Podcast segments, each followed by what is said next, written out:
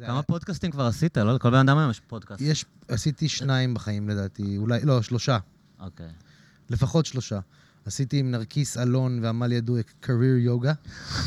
עשיתי עם ליאור פרנקל את פופקורן, עשית גיקומן? ועשיתי גיקונומי, פעמיים ו- גיקונומי, שזה הפודקאסט הכי טוב שעשיתי. הוא גם הכי מצליח, לא? ממה שעשיתי, בטח. אילון, אנחנו רוצים? אוקיי, אסף זמיר, מה קורה? בסדר גמור. איזה כיף שאתה פה. כיף להיות פה, מוזר חיכיתי להיות לזה פה. הרבה זמן. מוזר להיות פה במהלך היום. כן. כן. כן, זו אווירה שונה. יש עכשיו אה, בן אדם שמתקן את המשתנות פה. זו אווירה שלא לא רואים כן, בלילה. אה, ראיתי שוויתרת על הדרכון האמריקאי שלך השבוע. לגמרי. התחרטת כבר? זה היה בערך יום לפני לא. שהודיעו על פסקת ההתגברות. לא. לא, לא התחרטתי, אני גם לא מתחרט.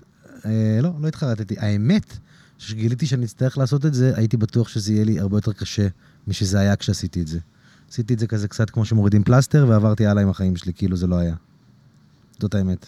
אני מתעורר לפעמים באמצע הלילה לבדוק שהדרכון ההונגרי שלי בתוקף, אני כאילו. מבין את הסנטימנט הזה. אני מקווה שלא תרגיש שאתה צריך אה, להשתמש בו. לא, אני לא... אני... אני חושב שבסוף, מישהו שאל אותי לא מזמן, איך יכול להיות שביבי ניצח עוד פעם? אמרתי, תראו, קצת כמו אה, חולדאי, כן? בסוף, אנחנו מתלוננים על הרבה דברים, ויש פה הרבה דברים טעוני שיפור, אבל את, יש פה יותר טוב מאשר רע, כן, בכל הפרמטרים של החיים שלכם. נכון. יש פה יותר, הסך הכל הוא הרבה ל- מעל... לרוב האנשים. כן, הסך הכל, לרוב האנשים, הסך הכל של המדינה, המערכות שלה, הדרך שבה היא מתפקדת, החופש שהיא נותנת, בסך הכל, זה לא שאין הרבה רע, אבל יש יותר טוב, ו... ולכן הדרכון שלך ימשיך להישאר במגירה לדעתי. אני לא חושב שאני אה, אעזוב את הארץ, אני גם לא, בזמן הקרוב, אני גם לא חושב ש... שיש משהו לא, כאילו לא פטריוטי, אתה יודע, זה תמיד נחשב מאוד אה, בוגדני, או אתה יודע, ל- ל- דיבור כזה. אני פשוט באמת חושב שיש אה, איזושהי סכנה שישראל תפסיק להיות דמוקרטית. כלומר, זה משהו שאני זוכר שהיינו סטודנטים, אז תמיד אהרן ברק היה בא לאוניברסיטה, אנחנו למדנו ביחד. אה, ותמיד הוא היה אומר, לא משנה על מה היה הנושא, תמיד הוא היה אומר, צריכים לדעת שהדמוקרטיה הישראלית זה לא נושא מובן מאליו. ו... וזה תמיד היה נשמע טוב, נו, הזקן הזה, כאילו, מה לא מובן מאליו? ותשמע, אתה, אתה רואה את זה מול העיניים, נראה לי שנדב אייל כתב את זה השבוע, זה לא, אנשים חושבים, סוף הדמוקרטיה, שפתאום הם יתעוררו בבוקר והמציאות תהיה בשחור לבן וסטלין יהיה בשלטון.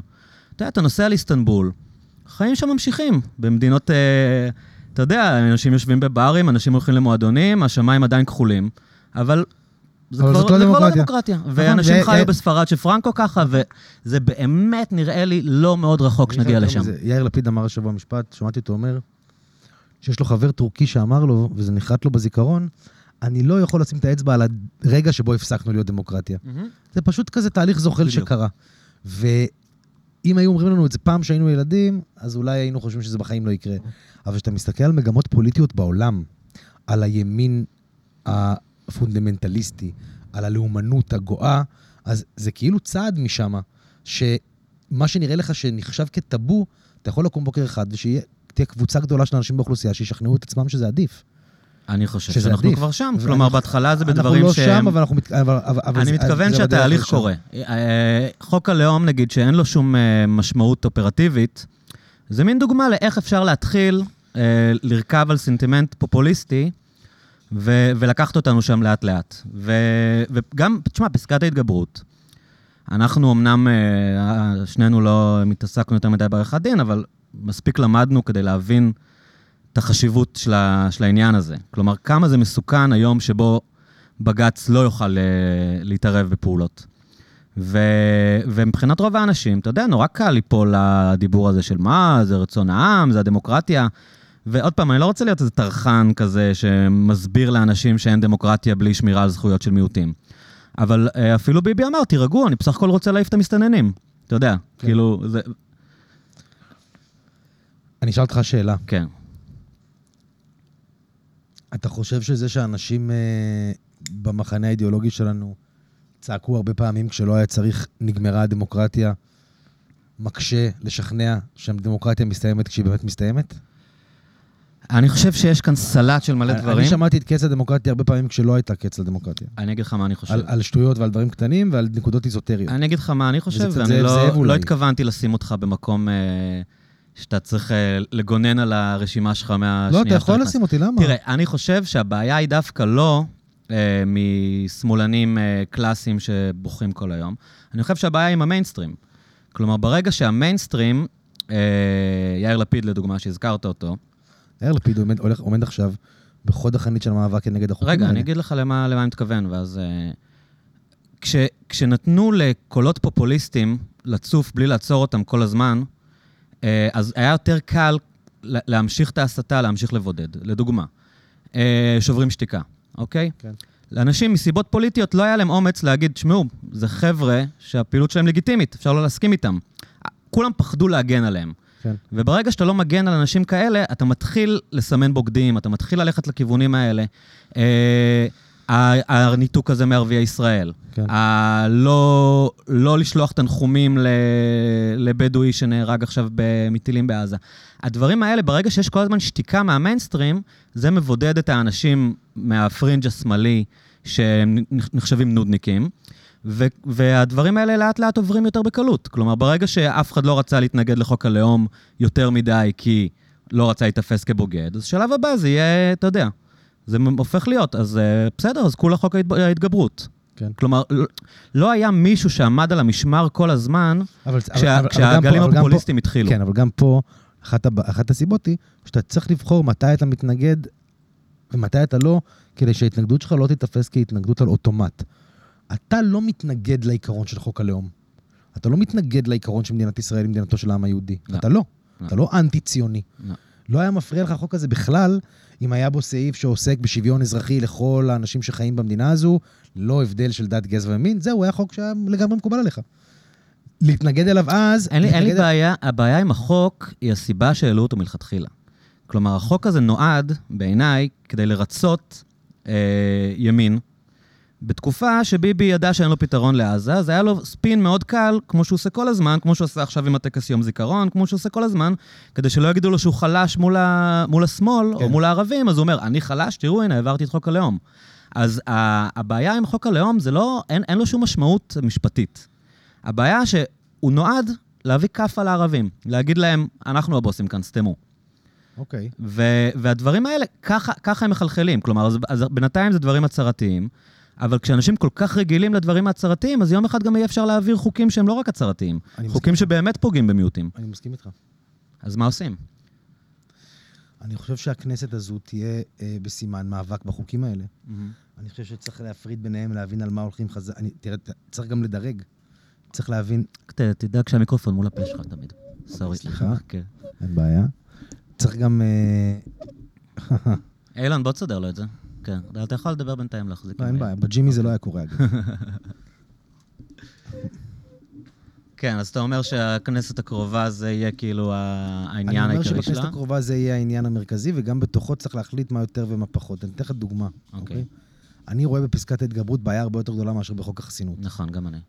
אני אה, הייתי, אם, אם לא היה ראש ממשלה עם כתב אישום, אלא ראש ממשלה נקי וצחור, שהיה מעלה כשאלה פילוסופית את חוק החסינות כי תפקוד תוך כדי whatever, יכול להיות שהייתי חושב על זה דבר... אה, לא הייתי יוצא לקרב חיי כנגדו, אולי.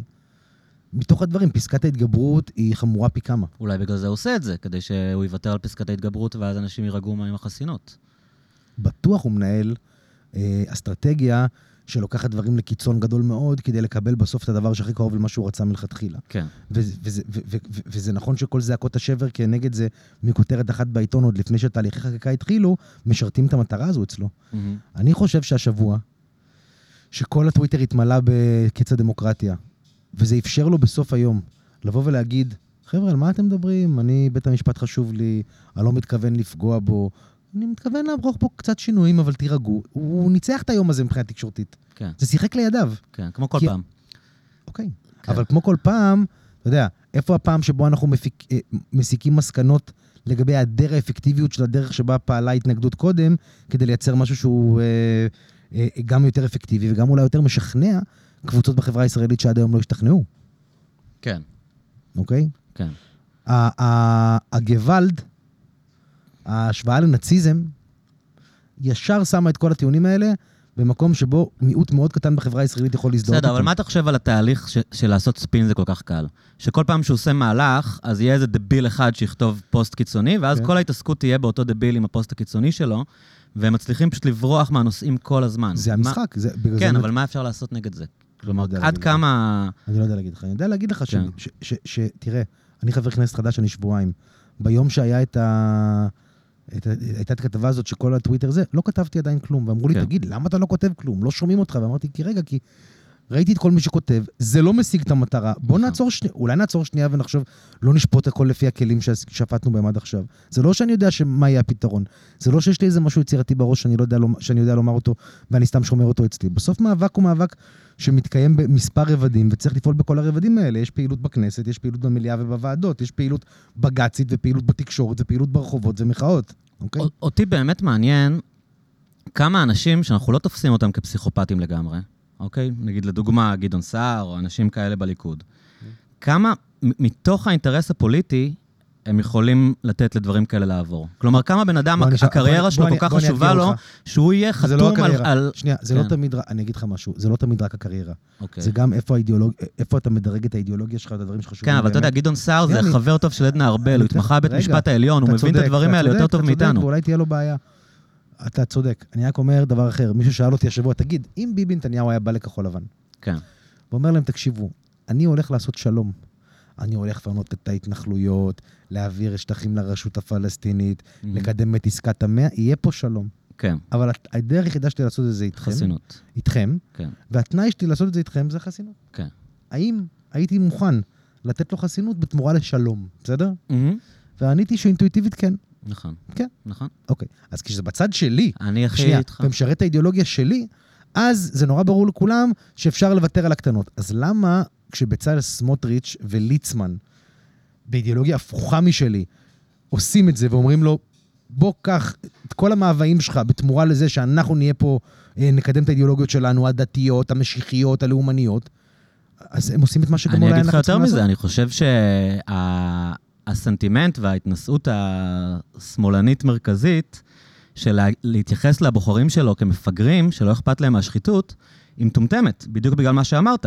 כי הם אומרים, אוקיי, אז הוא אה, קיבל סיגרים ושמפניות, אוקיי, נדפקנו קצת עם בזק, עם ה... אבל הבן אדם הזה מקיים את המדיניות שלנו. כאילו, אז, אז בסדר, הוא מושחת. רגע, אנחנו יכולים לחיות עם זה שהוא לא, הוא מושחת, מקיים את כאילו. המדיניות שלנו, והוא שומר אותנו בשלטון. כן, אנחנו השלטון, כן. אנחנו המנגנון, אנחנו התפקידים, אנחנו... כן, אבל אה, בן אדם שמצביע לו אה, בפריפריה הוא לא בשום תפקיד, הוא פשוט מעדיף שהוא יהיה ראש ממשלה, והוא מוכן לחיות עם זה שיש לו ראש ממשלה מושחת.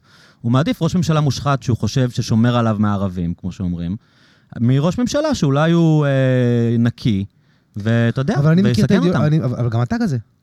אני, אני, חושב שבגלל. זה כל, כל הפוקוס על רק להגיד שהוא מושחת, כל הקמפיין, הוא לאו דווקא הפוקוס הנכון. נכון. אוקיי, הם יודעים שהוא מושחת, אתה אני- לא, אני- אתה לא מגלה להם את אמריקה. אני אולי מסכים איתך, כן. שבעיניי הפוקוס על פסקת ההתגברות, על מערכת האיזונים והבלמים ועל הדמוקרטיה הישראלית, היא יותר משמעותית מאשר על השחיתות. כן. טוב, בסדר, אני הייתי בטוח שתהיה לנו שיחה הרבה יותר קלילה, חשבתי שנבוא אתה ונשתה ונעשה צחוקים. לא, אני אתה מתנצל? אני לא מאשים אותך, אני אוקיי. ממש לא זה, אני פשוט באמת אה, שיחה כבדה, אבל מה... הצליח? להגיע אליי העניין הזה. רציתי לדבר איתך על טוויטר. התראיינתי היום רק אה. שתדע בבוקר- בגוף תקשורת אמיתי, והשיחה הייתה יותר קלילה. אמיתי, הוא גוף לא, לא, אני תקשורת יודע, אמיתי. אני באתי, היום אה, בוער קצת עם העניין הזה, אני מצטער, זה ממש לא היה. קונספט. גם. אמרתי לאילון, נביא את אסף זמיר ולא נדבר איתו על פוליטיקה. זה היה הקונספט של הפודקאסט שלנו, נדבר איתו על מוזיקה, נדבר איתו על אה, תל. אביב, על בילויים. אפשר, אפשר על מוזיקה. סתם, לא, אני רוצה לדבר איתך על טוויטר. אוקיי. כמה חרא זה טוויטר? אה? אני ראיתי כאילו, לא, באמת. ראי- אתה, ואני מסתכל עליך, כי אני חייב לעקוב אחריך ולעשות לך לייקים על הכל. כן. אה, אתה המ- המלך של פייסבוק, לא מכיר מישהו יותר טוב מפייסבוק. אינסטגרם, נראה לי, מאיה נתנה לך כמה טיפים.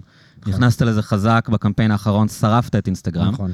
טוויטר, לא. כמוני וכמו אחרים, זה כזה פורמט אחר. דפוק, כאילו, לא? רגע, אני אגיד לך עליו משהו. אוקיי. זאת זירה אחרת לגמרי. מצד אחד, העם לא שם. כן, זה ברנג'אי לחלוטין. נכון. מצד שני, זה ברנג'אי, זאת אומרת, שם נקבעים, שם נקבע סדר היום, משם כן. מוצאים ציטוטים, משם... נכון, נכון. אז, אז הוא כן כלי חשוב. הוא כלי שאין בו לייפסטייל, בכלל. נכון. אין בו... הומור, כאילו, ההומור הוא רק יש הומור בו של... המון כן, הומור. אבל זה רק הומור יש בו את ההומור הכי משוכלל מכל המערכות. נכון, הכי משוכלל. נכון. אבל יש בו רק טקסטים כמעט, כן. ולכן התחרות היא תחרות יותר קשה. יש בו רק טקסטים, הוא ברנז'אי, הוא לא עממי, ולכן כדי להגיד משהו בעל ערך, ונמצאים בו שני סוגי אנשים. אנשים חשובים באמת, ואנשים שחשובים בעיני עצמם מלאי חשיבות עצמית, מהמם. אוקיי? מהמם. וצופים. כן. התוכן שמוצף באמצעות אלו שהם חשובים בעיני עצמם, הוא כל כך רב, שכדי לבלוט מעליהם זו תחרות כתיבה. זו תחרות אה, copy, ממש, ממש. אוקיי? יש הרגשה עכשיו, שאתה רק צריך להגיד אתה- דבר, אם בפייסבוק אתה יכול לכתוב איזה משהו חמוד, לעלות איזה תמונה, וכל החברים ירימו לך, ירימו ותוך. שנייה יש לייקים, שם זה כזה, כולם רק מחכים לרדת עליך. נכון, זו זירה אתה מאוד אומר אלימה. איזה משהו וכולם מנסים להגיד. לך שאתה מזיין את השכל, כולם. מנסים לצחוק עליך. ה vibe שם הוא כזה. אה, לעומתי אגב, ואגרסיבי. זה רק בישראל, אתה יודע, זה קטע מעניין, בארצות הברית זה לא ככה. אוקיי. בארצות הברית טוויטר או פייסבוק. הוא מתפקד באותה צורה, אנשים שם מעלים תמונות של בירות. אותו דבר. ופה זה פשוט נשאר בתוך העולמות של תקשורת, משפטים, זה פוליטיקה. מלחמת הכל זה- בכל כזה. כן, וזה מאוד כי- אלים, אבל אני רוצה להגיד לך משהו. אני ראיתי את החצי גמר האירוויזיון שלשום, ראית אותו? לא, לא, אל תגזים. אוקיי, אז אני ראיתי את החצי גמר האירוויזיון, ו... ב- ו... ו... וישבתי על הטוויטר. והטוויטר בערב של החצי גמר האירוויזיון היה מצחיק, כי בסוף, בגלל התחרותיות, זה מנקז לשם כישרונות מצחיקים ברמה קיצונית. עכשיו, הדבר השני הוא שבטוויטר אין את המגבלות אה, שיש בפייסבוק על תוכן. אתה יכול להגיד נאצי בטוויטר. כן, אם אתה אומר נאצי בפייסבוק, מפיעים אותך לחודש. כן. אז יש לי חברים שהיו מצחיקים פעם וחכמים בפייסבוק, הם עברו להיות רק בטוויטר, כי הפייסבוק היה חוסם אותם כל פעם. אז תמיד אני מספר על רועי עידן, שכבר התרגל שחוסמים אותו בפייסבוק, אז הוא פועל רק בטוויטר, אבל פעם בחודש החסימה שלו בפייסבוק משתחררת. אז הוא כבר חושב, מה, הוא פעם בחודש מעלה פוסט, שזה הפוסט שיעיף אותו חזרה מהפייסבוק. אז הפעם הכי. מצחיקה שראיתי בחיים, זה שהוא עשה, הוא אכל ארוחת בוקר עם בייקון, והוא עשה מהבייקון, מהרצועות, צלב קרס. כאילו הוא בודק את האלגוריתם שלהם. העלה את הצילום של הצלב קרס מהבייקון וכתב, נתראה עוד חודש. זה היה הפוסט, כאילו. באמת, אה, והוא לא יקבל בסוף צמיתות, כאילו? לא יודע, ולא נראה לי שאכפת לו, כי הוא פורח בטוויטר, ושם כל האנשים שמעניין אותו להשפיע עליהם ומעניינים אותו נמצאים, אבל זאת זירה, אתה יודע, אני אעלה ב story באינסטגרם משהו בלי לחשוב שנייה, וזה יהיה כיף וקליל וחמוד, ואני לא אשים את זה בטוויטר בחיים, כי שם זה יהיה מביך ויצחקו עליי, ואם אני רוצה להעלות משהו, ביקורת על... אתה יכול לצאת מפגר בקלות, אתה- הנה, היום זה קרה ליאיר לפיד, כאילו, אתה יודע, מה הוא אתה- עשה היום? לא ראיתי. הוא פנה לליברמן ואמר, יש לנו, את- תצטרף אלינו כן, ל-61, 61. והשאר צחקו לו, זה 60, 60, ואז נכון. טק, טק, טק, אתה לא יודע מתמטיקה, אתה לא יודע כלכלה, אתה לא יודע, אתה יודע, תחרות מי- מי יורד עליו יותר קשה, כאילו. כן. כן. אה, אתה זו זירה יש- יש שאסור לפשל יש בה, זו יש- זירה אכזרית. יש בה עוד דבר מעניין. כן, זה זירה... האובייקטיביות מתה. אוקיי. הכל סובייקטיבי. ובטוויטר אתה יכול לראות אנשים שאתה אתה צורך מהם חדשות לכאורה כל יום, אתה יודע. דרוקר, כן, כן. אורלר, לא משנה מי, נכון. חיים לוינסון, ובטוויטר הם גם מדווחים חדשות, עמית סגל, גם, גם את דעתם, גם את החיים שלהם, גם צחוק, הכל מתערבב. כן, זה היה מגניב לראות את את המדגמים, את הערב בחירות, שבזמן שאתה רואה אותם בטלוויזיה הם כולם גם צייצו, ואז אתה רואה את הפער כאילו הפער- ברטוריקה, ואת. הסטלבטים, הפער. אדיר, הרבה יותר מעניין. אני כן. צורך, אני סוג של צורך חדשות בטוויטר, כן. אז זה, מוסיף על זה משהו מאוד אה, מצחיק, ומאוד ציני, אבל כן, אבל מאוד מצד אלים. שני יש לך שם תופעות כמו יאיר נתניהו כאלה, נכון? שאגב, לא יודע אם כאילו מותר להגיד את זה, לדעתי הוא על קוק. אני, אני די לא בטוח שבן אדם על קוק, אני לא יכול להשתתף בפודקאסט שבו אומרים אה, דבר כזה. אתה יכול לא להגיב, אתה יכול להתנגד. אה, אין לי מושג, אני לא אין לי מושג. טוב, אבל מה, זה מפריע לך שאני אומר את זה? אתה יכול להגיד מה שאתה רוצה, אתה אני. חושב שהוא על קוק, אני חושב שזה מסתדר לגמרי, הבן אדם קם בצהריים, כל הלייפסטייל, כל הפרסונה שלו, אני מכיר אנשים על קוק, הוא על קוק. ולא אכפת לי שהוא יתבע אותי, כי זה הדעה שלי, אוקיי? אני לא אומר, אין לי הוכחות, אני לא אומר שזה... אני מסתכל עליו ואני רואה בן אדם על קוק. זהו, סליחה, אני לא, לא התכוונתי זה, אבל, אבל באמת, זה מין עולם ש, שאנשים כאילו שליליים פורחים בו. כי, כי ה reaction שלך לפרובוקטיביות, ל... אתה יודע, כלומר, אם אתה תכתוב משהו, ככל שתכתוב משהו יותר קיצוני, מן הסתם יהיה לו הרבה יותר reaction מאשר לא, זה לא נכון. לאיזה דעה שנייה, מתונה. אתה חייב- אתה חייב להיות כן. או מאוד חכם ולהגיד משהו שלילי בצורה שקשה לתקוף, או מתוקף המעמד, ויאיר נתניהו, סך הכל, אם הוא לא היה בן של ראש הממשלה והוא היה מצייץ את הדברים האלה, לא היית שומע עליהם. נכון. אנשים אחרים שמצייצים את מה שיאיר נתניהו מצייץ, לא מקבלים את התעודה הזו, ולא זה. נכון, אבל הוא תופעה מרתקת. השבוע, השבוע, בגלל השבוע ראית כן. ששאלו את חולדאי? ראית את זה? מה? שאלו את חולדאי, ב- הוא התראיין לחדשות מכפר האירוויזיון, ואמרו לו, מה אתה חושב לו שיאיר נתניהו אמר על תל אביב? אוקיי. אז כולם עפו על התגובה שלו, הוא ענה, מי זה יאיר נתניהו? למה אני צריך להגיב לו? ואז מישהו, מישהו אחר שאני מכיר אמר, כולם מתלהבים מזה, אבל זו התגובה של חולדאי על כל בן אדם. לא אני... אומר, עונה, מי זה? בכלל? זה הפרסונה, זה הפרסונה. אני אגיד לך למה, אני חושב שהוא כל כך מעניין אנשים.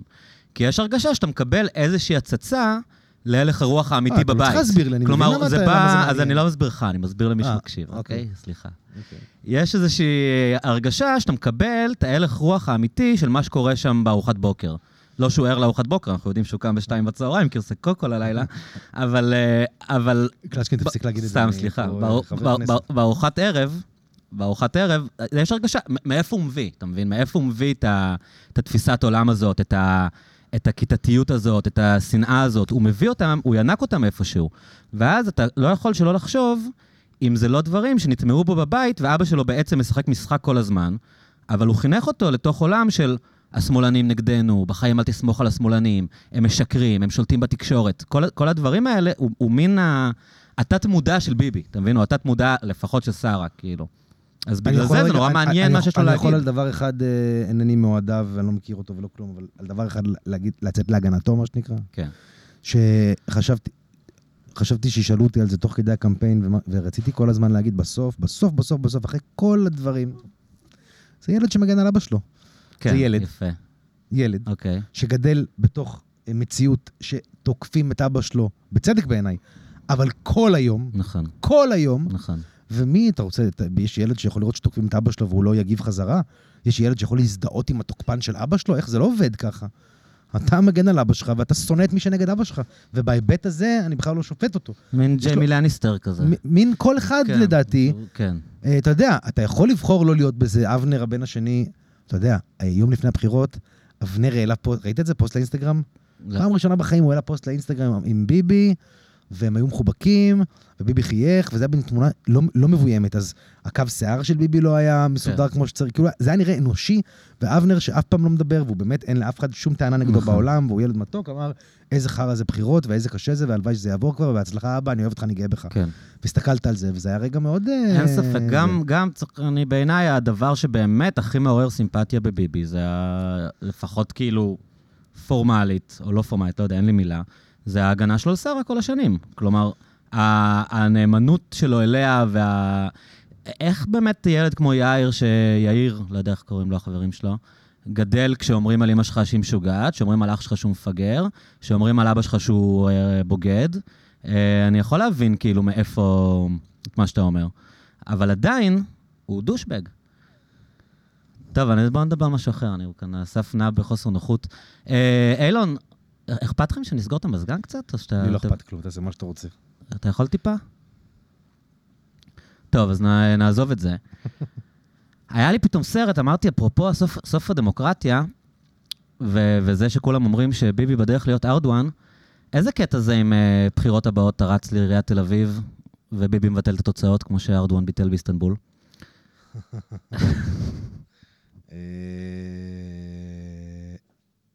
אה, כן, זה קטע. אוקיי. אתה רוצה לדמיין את הסיטואציה הזו? הוא מבטל אותם כאילו כדי לתת את אה, כס השלטון פה בעיר לאופיר אקוניס או משהו כזה, זה אצלך בראש, איך נכון? קוראים לה? מאי גולן. מאי גולן, בדיוק. מאי גולן. אה, כן, זה לא יקרה. לא רואה את זה קורה. אתה חושב שהגירוש של המסתננים בקדנציה הזאת זה מסתננים? אתה מבין? זה הגיע אליי, יעני. אני אומר מסתננים. אתה מבין את הכוח של זה? של מבקשי המקלט? בוא נשאל לך שאלה, אתה כן. חו- אה, אתה אומר, הנה זה הגיע אליי. אתה חושב שיש אה, פרטנר לשלום? בצ... אה, אובייקטיבית, בצ- בצד הפלסטיני היום? איך זה קשור לשאלה שלי? כי הרבה דברים הם מגיעים אליך במובן שגם דופקים לך אותם במוח מספיק פעמים, וגם לפעמים מציאות טיפה משתנה, וגם אתה טיפה יורד מאיזה קיצון שלך רגע. כאילו... אני חושב שאבו מאזן אה, לא מאוד לחוץ לו להגיע להסדר קבע. וחמאס. חמאס, אני חושב שאפשר להגיע איתם לשקט לעשר שנים ממש בקלות. לא, שלא שאלתי על שקט לעשר למה למה אתה קורא שלום? אתה מבין? זה בדיוק העניין. מה מה זה אוקיי. שלום? אפשר אה, אפשר. שיהיה שקט. אפשר שהם אריאל יחיו בשקט ויעזבו אריאל אותנו. קלצ'קין שלפני עשר שנים לא היה אומר לי, למה אתה קורא שלום? כי אתה נכון. כבר מנתח את הסיטואציה האחרת. נכון. אז קלצ'קין לפני ארבע שנים לא היה מעלה על דעתו את המילה מסתננים, ועכשיו... לא, אני לא חושב שהמילה מסתננים היא נכונה. אני לא חושב שהיא לא נכונה, כן. אני לא חושב שהיא נכונה, אני חושב שזה פחות מעניין אם משתמשים בה או לא. אוקיי. מה שפעם היה דרמטי. לא משנה, הבנו שנינו למה אתה- שואל. כן. האם זו לא תהיה קדנציה טובה לזכויות האדם של מבקשי המקלט ומהגרי העבודה אה, בדרום אה, תל אביב ובכל הארץ, אה, ככל הנראה על פי תוצאות הבחירות והפרסונות שנכנסו לתוך הממשלה. והרצון של בית המשפט הטבעי כמה שפחות להתערב בהחלטות ממשלה, כי בלאו הכי אומרים לו שרוצים לרסן את כוחו. זו לא תהיה קדנציה טובה מהבחינה הזו. כן, אבל אתה רואה סכנה שממש יגרשו אותם. הנושא הזה הוא, הוא מאוד קרוב אליי. אה, תמיד, אה, אתה יודע, אני... היינו הולכים להפגנות הראשונות יחד, ביחד, נכון. ו- ואתה זכית בהרבה הערכה מצידי. על באמת אה, עשית הרבה במאבק הראשוני כשהתחיל, וגם בהמשך, עד ובכלל... הסוף, מה זאת אומרת? אני אומר, גם, גם בכלל אני חושב שעיריית תל אביב, פה גם אולי מילה טובה לחולדאי, אה. התנהגות מופתית, כאילו, כן. בכל העניין הזה. אה, אני בתקופה האחרונה, אני לא כל כך אוהב להגיד, אבל אני מתנדב עם אה, ילדים אה, מהקהילה הזאת. תשמע, המחשבה שלי שיגרשו אותם, אני לא, לא, לא יודע בכלל איפה להתחיל לתאר לך את זה. הם, רובם בכלל לא יודעים שפה אחרת חוץ מעברית. הם ילדים הכי טובים ש, שפגשתי. יש להם כל כך הרבה מה לתת לחברה הישראלית. הם מעורים כאן ברמות, כאילו, אתה יודע, המוזיקה שהם אוהבים זה סטטיק ובן אל.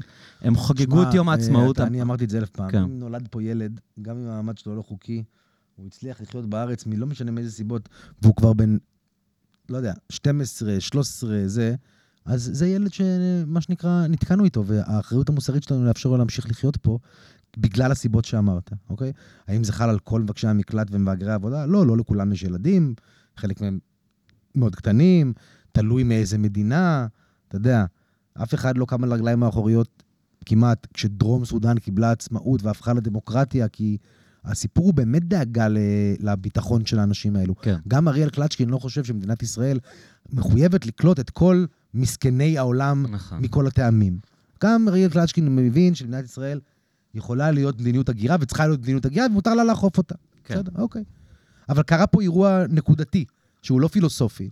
השאלה איך מתנהלים בתוכו, ובתוכו יש לי דעה מאוד מסוימת, ולממשלה יש דעה הפוכה.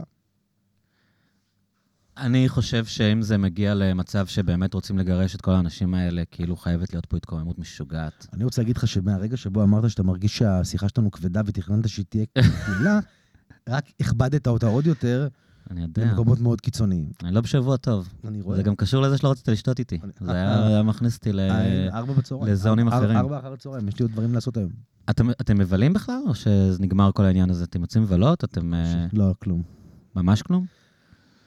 לא ממש כלום. היה, קרה בחודשים האחרונים שמצאנו את עצמנו, ממש בא לנו כאילו זה, וירדנו לאיזה בר, וירדנו לאיזה מועדון לרקוד חצי שעה. יש לנו פה ושם חתונות הרי, ואנחנו יכולים לגנוב כוס יין באיזה מסעדה או דינר, אה, זה קורה לפעמים. אבל בסוף, אנחנו, יש לנו מעט מדי זמן ביחד אה, בגלל העבודות של שנינו, ואנחנו עייפים. גם אה, כן, האמת. כן. וגם הגעתי לאיזה מצב בחיים שבאופן אובייקטיבי, אתה יודע, לא נכון שיגיע למצב ש... כן, יש את החשש הזה של עליות הסטס מזשניקוב. I got it out of my system early. כן, כן, כן. אבל, אה, אבל ב- היינו רוצים יותר, אז נראה לי שזה גם עניין של תקופות בחיים. היה חורף מאוד ארוך ודי קשה במונחים תל אביבים, נכון. והתחפרנו בו בתוך הבית. אני חשבתי על משהו שמעניין שאמרת במהלך הקמפיין שלך לעיריית תל אביב, היה היה לנו מפגש עם... אה, רגע, סליחה. כן. והיו מה? לי שתי מערכות בחירות בשנה אני יודע, האחרונה. אתה גמור. אני- לא, אז אני אומר, זה לא רק אני גמור, זה גם שאתה לא גמור, אתה לא תצא לבלות באמצע קמפיין על אמת. אין בילוי באמת שאתה לא. יושב בבר וכולם מדברים איתך על לא, זה הבחירות. ללכת ללחוץ ידיים ולהגיד ואחרי מעניינים. הבחירות שלי ו- לעירייה גם היה את השלב אחרי שלא כל כך רציתי לראות את העולם, או לצאת בכלל באופן כללי. אז בתוך כל זה, לא יצא לנו לבלות הרבה, מספיק, נקרא לזה, אה, ברמה האישית, ואני- אבל זה תקופות, אני בטוח שזה מה, הרגשת... אה, כ- כאילו, עפת מכאן אחרי הבחירות, לקחת איזה חופש לשבוע, היה, נראה לי לא רצית לראות אף אחד, אה? כן. כי מה? אתה יודע, הבאת הישג בן זונה, אנשים כאילו, לא- זה לא היה בשום קטגוריה פדיחה, מה שקרה. לא בגלל הפדיחה. אז מה? קודם כל, איזה עשרה ימים אחרי הבחירות, עדיין היו שלטי חוצות, כי לא החליפו אותם. כן, כן. זה קרוב, צאו להצביע עם הפרצוף שלי. אתה לא רוצה אחרי הבחירות לראות את הפרצוף שלך על שלט חוצות, אף פעם. כן. פעם שנייה, זה בוודאות הדבר הכי קשה אה, פיזית ומנטלית שעברתי בחיים, ושמה, זה היה כמו, זה, היה, זה טראומטי ברמות קיצוניות, על הגוף והנפש והזוגיות והמשפחה, ההורים שלי, כולם היו emotionally involved, מאות אנשים בעיר, שברמה כזו או אחרת עבדו או נכון. התנדבו בדבר הזה בטירוף, והייתה אכזבה. כי אתה לא נכנס לדבר, אני לא בן אדם שנכנס לדבר כזה בלי להיות בליבר ש... נכון. זה, ואני גם ידעתי, וזה, אתה יודע, אני אגיד לך משהו פלצני רגע, אבל זה הפודקאסט איתך, אז אני יכול להגיד אותו. אני לא, אני באמת בפוליטיקה כי אכפת לי. אתה יודע, אני בן אדם שלא אוהב לעמוד מהצד, בא לו שהדברים יהיו יותר טובים. אני מעורב רגשית בדברים, אם הם לא קורים, אני נורא מתבאס. וידעתי לאן אני רוצה לקחת את העיר בהמון תחומים. וכבר הרגשתי את זה על קצות האצבעות. ידעתי שרון חולדאי לא הולך לעלות עוד לבל לא. בעיר בחמש שנים הקרובות, אלא ההפך. ידעתי, העיר חשוב, והתבאסתי מהמובן הזה.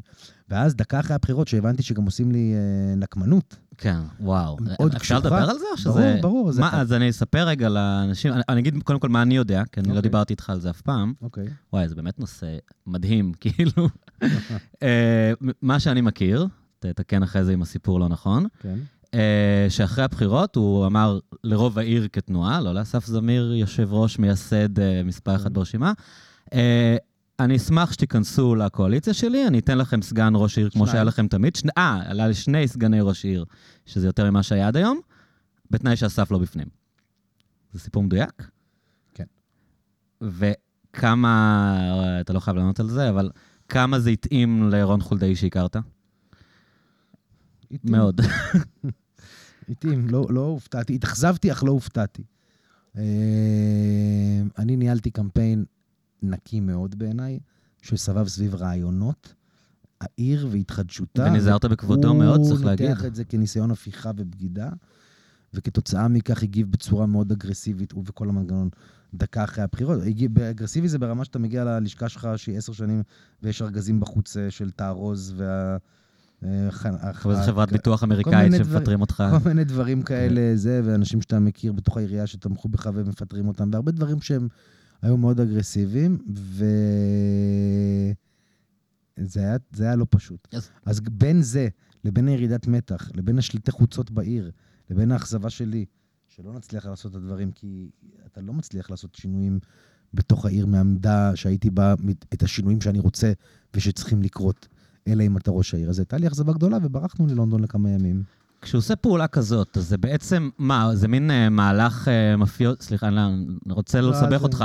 זה, זה להרתיע אנשים מלרוץ נגדו פעם הבאה, כשהם ידעו שהם ישלמו על זה, או שזה סתם... אין, לא הייתה לו הוא לא מסוגל לסבול לא אותך יותר. לו- לא היה לו בהיסטוריה שלו את המקרה הזה. מהמם. היו אנשים מבחוץ. לא משמעותיים מתוך כן. העירייה שהתמודדו ולא היוו אתגר, ולכן הוא ביטל אותם, ואנשים מבחוץ שכפי שבאו הלכו ולכן הם לא רלוונטיים. את הדבר הזה, שעם מישהו שחלקים נכבדים מתוך בניין העירייה תמכו בו והצביעו עבורו, כן. זה לא היה לו. פשוט הוא צריך להמשיך לראות אותו במסדרון. זה לא. זה, זה אישי לגמרי לדעתך, אין כאן. איזו לא, אסטרטגיה לא, של לא, משחק לא, ארוך, לא, לא, כאילו. זה אישי לגמרי.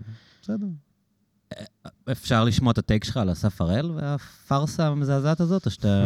כי אתה לא חייב להשתמש במילים שלי, אבל אני חושב שכאילו... אני חושב שמדובר בהונאת ציבור אה, גדולה לא פחות, מאוד. לא פחות. אני חושב שמדובר באדם אה, שעשה, לימים יובהר שעשה נזק אמיתי לעיר בדרך שבה הוא התנהל כן. בבחירות, אה, השפיע על תוצאות הבחירות בצורה... על אמון הציבור אה, בכל. אופוזיציה. אם בא בן אדם הבטיח- שכל מה שהוא הבט- אומר זה הבט- להיות אופוזיציה. לא, לא רק זה, הוא אמר אני אופוזיציה, הוא אמר אני רק אכנס אם אני אהיה יושב ראש הוועדה המקומית תכנון ובנייה, הוא אמר הסיבה שהצטרפתי לפוליטיקה היא כיכר אתרים, והוא אמר לא אשב עם ארנון גלעדי יושב ראש הליכוד כי הוא מואשם בשחיתות, אה, בגזענות, ואז יום אחרי נכנס לקואליציה, לא יושב ראש הוועדה המקומית תכנון ובנייה, ארנון גלעדי כבר היה בפנים בתוך הקואליציה הזו שהוא הבטיח אה, לא להיות בה, ואנשי כיכר אתרים מהעמותה השבוע אמרו שהוא פגש אותם, הם פגשו אותו והוא אמר להם אין לי מה לעשות, אני לא יכול על חולדאי בעניין הזה, מדהים. אבל הוא עדיין... שכל מה אז- שהוא אמר זה שהוא התנגד, לא משנה מה. הכל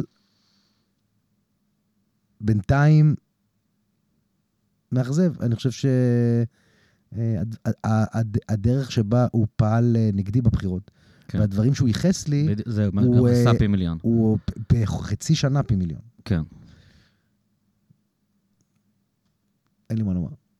טוב, בסדר, לא, לא, חייבים להגיד. אבל מה שבכלל העלה לי את הנושא הזה, היה שאמרת דבר מעניין, אני באתי, אה, ניסיתי להיות פעיל אה, בקמפיין שלך, נראה לי, אה, ניסיתי, היו, היו כאלה שעשו יותר, אבל השתדלתי לעשות מה שאני יכול כדי שתיבחר. אה, אז באחד המפגשים שעשית עם בעלי עסקים, אמרת משהו מעניין שלא שמעתי אף אחד אומר, שיש היום בעיר הרבה יותר מקומות לצאת אליהם, אבל אין לאן ללכת. או אולי ניסחת את זה יותר טוב. כאילו, בתור בן אדם שהיה בליין, ואולי גם עבד טיפה בחיי הלילה כשהוא לא. היה סטודנט, לא, אבל זה קצת מייחצן, לא. טיפה, כלום, סליחה. מעולם לא. כלום, אבל מכיר את חיי הלילה של תל אביב מהילדות. ככף ידי.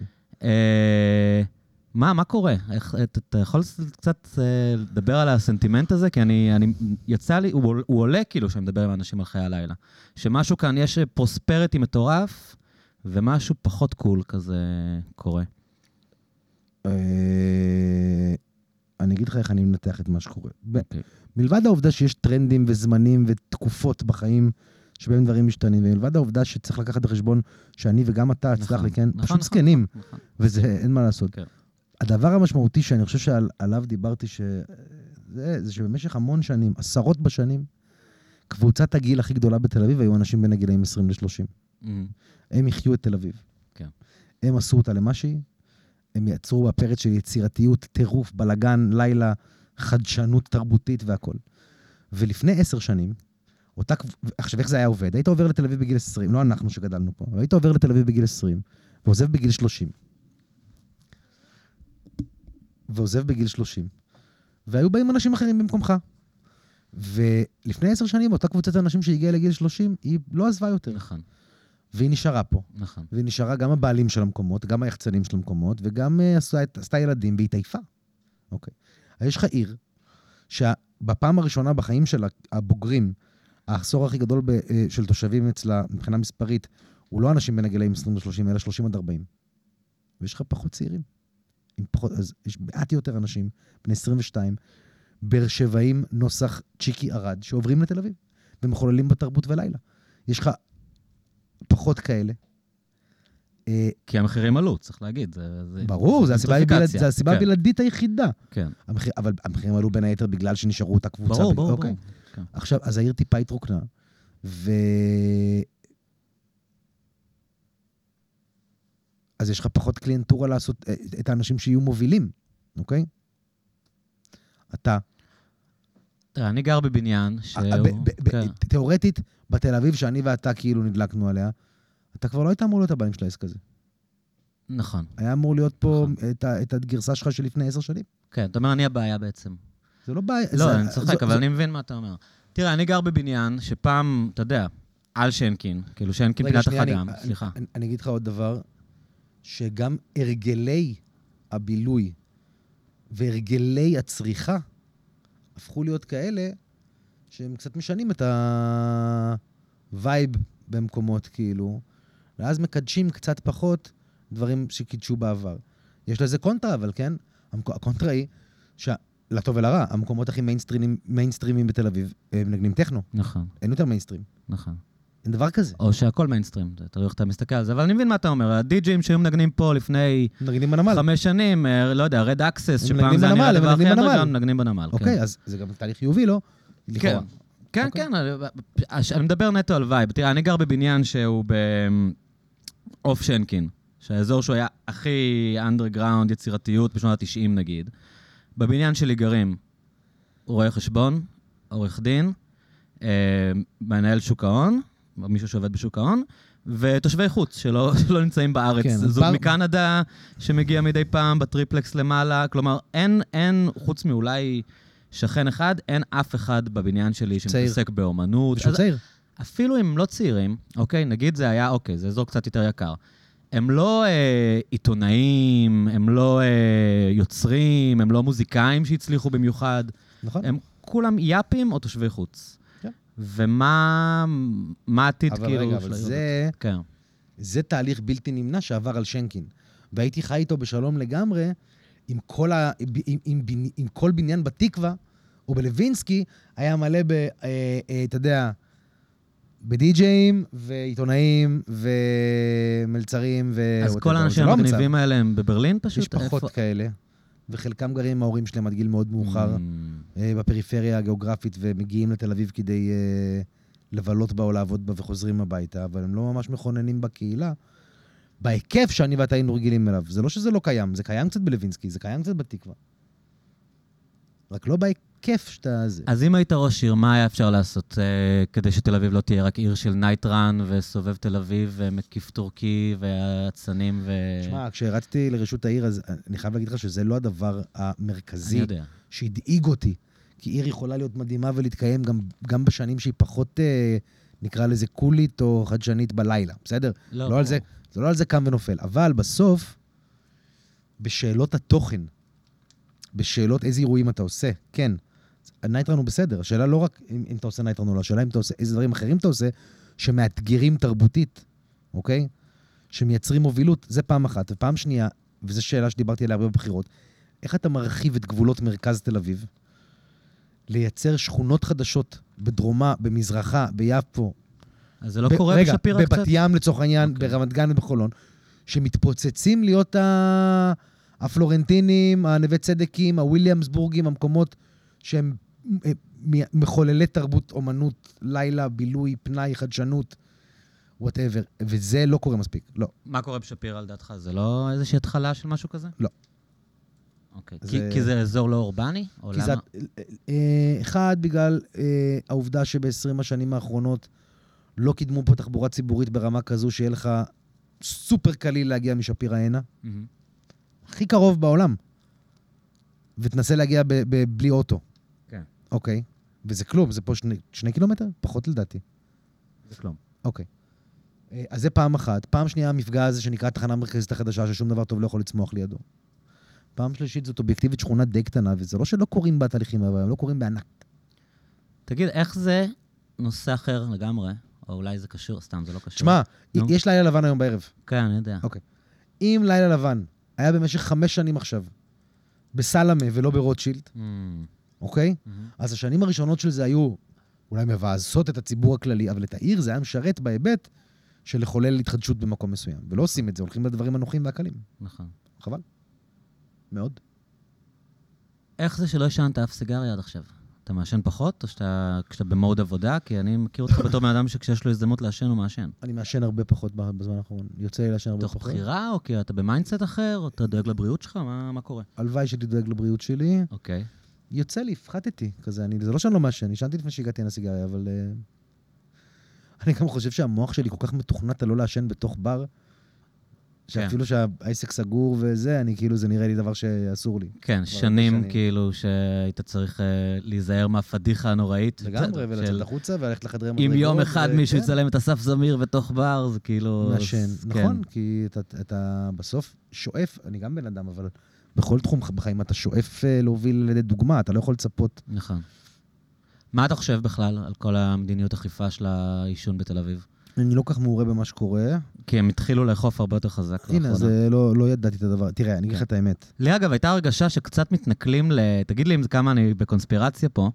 הייתה לי הרגשה שאחרי שחולדאי ניצח, מתנכלים ללילה. מתנכלים ללילה. כאילו, לא, חלק. מהנקמנות הזאת שתיארת, הוא אמר, אוקיי, כל החארות האלה שניסו להפיל אותי, אני מאוד, אה, אה, תראה, לא תהיה מזועזע מרעיון כזה. אוקיי. אמרו לי את זה כבר, לא- זה לא פעם ראשונה אוקיי. שאני שומע את זה, ואני מקווה שזה לא נכון. אה, at the end of the day, אתה ואני, אנשים מתיימרים להיות נאורים, שנינו יודעים שהאנד גיים האמיתי אמור להיות שלא מעשנים במקומות האלה. אוקיי. זאת האמת, אתה יודע את זה. אתה מגיע לחו"ל, למקומות שבאמת אוכפים את זה, אתה מבין, Mhm. המוח שלך מספיק אפוי כדי להבין למה, גם אם זה מבאס, זה הדבר הנכון. ואנחנו חיים בעידן שבו להתחשב בזה שלא מעשן וזה מפריע לו, זה הדבר הנכון. אלו דברים נכונים. לא יודע, אני הייתי בטוקיו, שזה מדינה, לא. מקום יותר מתקדם מכל מקום שהייתי בו, ואנשים, אגב, לא מעשנים ברחוב, ויש פינות עישון ברחובות, ב, אתה יודע, עם מאפרה ציבורית כזאת, ומסעדות, לא ברים, מסעדות, יכולות להחליט שאצלנו מעשנים. אתה לא רוצה, לך למסעדה שלא מעשנים בה. זה כאילו לא נראה להם בכלל אה, הגיוני להגיד לבעלים של רגע, מסעדה. אני לא הייתי מתנגד לחוק שמאפשר לעסק לבחור, נניח את הדבר הזה, עם אה, קווטה של איקס אחוז של עסקים שיאכלו, אוקיי. משהו, לא הייתי מתנגד לזה. אבל זאת לא המציאות. ובמציאות הנוכחית, אתה- אתה אתה יודע, אם יש חוק, אז... לקבל את זה כהנח... כעובדה שיש חוק ולא אוכפים אותו, ואז להתבאס אה, שלא אוכפים אה, פינוי של איזה התנחלות, זה חצי צביעות כזו, נכון? או שאתה מאמין בשלטון החוק, אם יש חוקים, אתה מאמין בדמוקרטיה, צריך לאכוף אותם, או שאתה אומר, הכל פה מערב פרוע. אה, הרבה פה, האכיפה פה היא מאוד סלקטיבית במלא נושאים. זה ואז כשכן אוכפים... זה דיון אחר. כן. זה אתה צודק, היא לא צריכה להיות סלקטיבית. מהמם. אבל מה אני אגיד לך? כן, היא לא צריכה להיות סלקטיבית. ואם החוק הוא גרוע. נגיד עכשיו, הדוגמה של העישון היא דוגמה טובה, אוקיי? כשלא אוכפים כן. חוק כי החוק הוא גרוע, זה אה, דבר ש... גם כשאידיאולוגית אני תומך בזה שהחוק הוא גרוע, זו בעצם אנרכיה. הייתה הוראה אה, מיתולוגית, לא אוהב את המילה הזאת, מפורסמת מאוד של חיים כהן כשהוא היה יועץ משפטי לממשלה. לא, משנה מש- לנשיא בית המשפט העליון. לא, לא. הוא התחיל כשהוא היה, אוקיי. כשהוא היה אחראי על התביעה. אוקיי. הוא היה יועץ משפטי לממשלה, והיה חוק ב... חוק אולי אפילו מתקופת המנדט שאסר על אה, משכב זכר. והוא אה, נתן הוראה לגורמי אכיפת החוק לא לאכוף את החוק הזה. הוא אמר, בסדר, סבבה שזה החוק, זה זה הזיה, ופשוט לא אכפו את זה. כלומר, היה- יכולים להיות... שנייה, זה היה מדהים. כן, אני לא אומר שזה לא היה מדהים. אוקיי, זה היה משמעותי. כן. אבל נקודת הציון הכי משמעותית היא, ש... היא, היא שעשו לזה, שביטלו את החוק. מהמם. זה הנקודה באמת חשובה כן, אבל אני מדבר על. סיטואציות שבהן יש חוקים שהם, אוקיי, זה, אתה יודע, זה מחוקק מפגר. אני מדבר ספציפית על העישון, אוקיי? כן. אה, אני זוכר שאתה סיפרת לי שהעניין הזה, כשהעבירו את החוק על העישון במקומות ציבוריים, היו מקום, יש מקומות שמעשנים בהם, תמיד עישנו בהם, זה חלק מההוויה של המקום. ופתאום באו, אחרי חקיקה בכנסת, הודיעו לעיריית תל אביב, אתם צריכים לאכוף את זה, למרות שאף אחד לא דיבר איתכם ולא כלום, אבל החלטנו שאתם אוכפים את זה. ו... וחולדאי אמר, כאילו, אוקיי, אני, אני אאכוף את זה, אבל לא, לא הביאו לי משאבים מיוחדים לזה. אני לא הולך לצאת מאורי כדי לדאוג שאף אחד לא יעשן בשום בר, כי זאת לא, אתה יודע, זו לא המדיניות שאני מנסה לקדם כרגע. תראה, כשאתה... זה שיש שיקולי מדיניות אכיפה שקשורים למשאבים, סדרי עדיפויות, זה תמיד יהיה, אוקיי? אסור לצפור, אף אחד לא אוכף את זה שאסור לצפור, כי אין Mhm. מספיק תקנים למשטרה להגיע לזה. לא על זה דיברתי. זה בסדר, יש שיקולי אכיפה אה, של תקציבים ומשאבים, אני שם את זה בצד. אתה לא רוצה את המצב שבו, כאילו, שאתה, אתה, אתה, אתה לא רוצה לחיות במדינה שבה כל אחד, כל גורם אכיפה אוכף את מה שהוא מאמין בו ולא את מה שהוא לא מאמין בו, כי כשזה יהיה דברים שאתה לא מאמין בהם, ותר, שאתה מאמין בהם ותרצה שהם יאכפו והם לא יאכפו, אז יפריע לך הרבה יותר מאשר למה אוכפים את הדברים שבא לי שלא יאכפו. כן. אתה מבין? אלא אם כן הגעתי למצב כזה מזעזע, שאני יותר סומך על גורמי האכיפה מעל המחוקקים. כלומר, אני אומר, אוקיי, המחוקקים בכנסת הזויים לגמרי, או לפחות הקואליציה, ובפרקליטות יש אנשים סבירים שיודעים שסבבה שהם העבירו חוקים מפגרים, אנחנו כאילו נתעדף. אני מבין שזה לא באינטואיציה הדמוקרטית, אבל... נכון, אה, זה לא באינטואיציה דמוקרטית. כן. זה, לא, זה, זה אינטואיטיבית, אני לא מסכים איתך. אוקיי, בסדר, אתה לא אמור להסכים איתי באמת, זה, לא, זה, היה, זה היה לא הגיוני, בתור מחוקק היית מסכים איתי, זה... יש גבול. אז אתה, מה, אתה מתרגש מה, מהעניין הזה? איך זה? הושבעת? תראה, אני לא מתרגש. צריך להתחיל ללבוש שם חליפות? איך זה עובד? כן, כן, אני בא בדי... חליפות. יש לי... יש אני- קוד לבוש. יש אה, קוד לבוש אה, שאני מפר. אה, אין לי חליפות, יש לי מכנסיים וז'קטים לא באותם צבעים, לא באותם בדים, אוקיי. ואין לי הרבה כאלה, גם עליתי במשקל. ו... ו... ולא התרגשתי בהתחלה, ואז בהשבעה התרגשתי, די התרגשתי. וכשאני יושב במליאה, אני די מתרגש. אני מצביע, אנשים, זאת אומרת, אה, אתה- קולט שאתה... הושבעו עד היום פחות מאלף חברי כנסת בישראל. כן. זה דור מייסדים במונחים כן. היסטוריים. 950 או משהו כזה, יחד עם ההשבעה שלנו. אז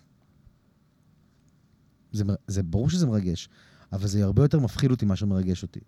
כי יש לי משמרת עכשיו, אני אומנם באופוזיציה בה, מה שלא התרגלתי להיות, אבל זאת המשמרת, כאילו... עכשיו אני לא יכול להאשים אנשים אחרים או לבקר אותם למה הם עושים ככה ולא ככה, למה הם פועלים ככה ולא ככה, זה עלינו, והאחריות הזו, היא, יש בה גם משהו מלחיץ, כאילו. היו אנשים שפגשת, חדשים, שלא יצא לך לפגוש אה, בקריירה שלך כסגן ראש עיר, שאמרת, בואנה, הוא סבבה, הוא לא מה שחשבתי, נרקמות חברויות חדשות, או שזה מוקדם מדי לעניין הזה? יש אנשים שפגשתי בכנסת, שהמפגש הבין-אישי בין איתם הותיר אותי עם רושם אחר משהיה לי עליהם קודם, שהם חמודים לאללה. שאני אגיד לך את השמות שלהם, אתה תגיד לא יכול להיות, אבל הוא זבל, אבל הוא חרא, אבל הוא זה. מי? אני לא... אני עוד לא... אה, אתה יכול להגיד דברים טובים על אנשים? מה? מיקי זוהר חמוד לאללה, אוקיי, דוגמה. אוקיי. אה, ברמה... האישית. מי אמיר- בא לך טוב? מי באת ואומר, לא יודע, אתה הולך לשתות קפה במזנון, אתה אומר, בוא שב איתי. אמיר אוחנה חמוד לאללה. אוקיי. אה, אנשים שאני לא מסכים עם החקיקה שלהם, אני לא מסכים עם האמירות שלהם, אתה יודע.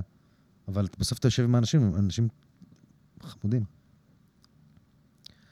אה, טל רוסו, כן. אני פוגש כל יום בפינת עישון, זה מאוד, זה הרגע שמאיים על הגבריות שלי כל יום מחדש.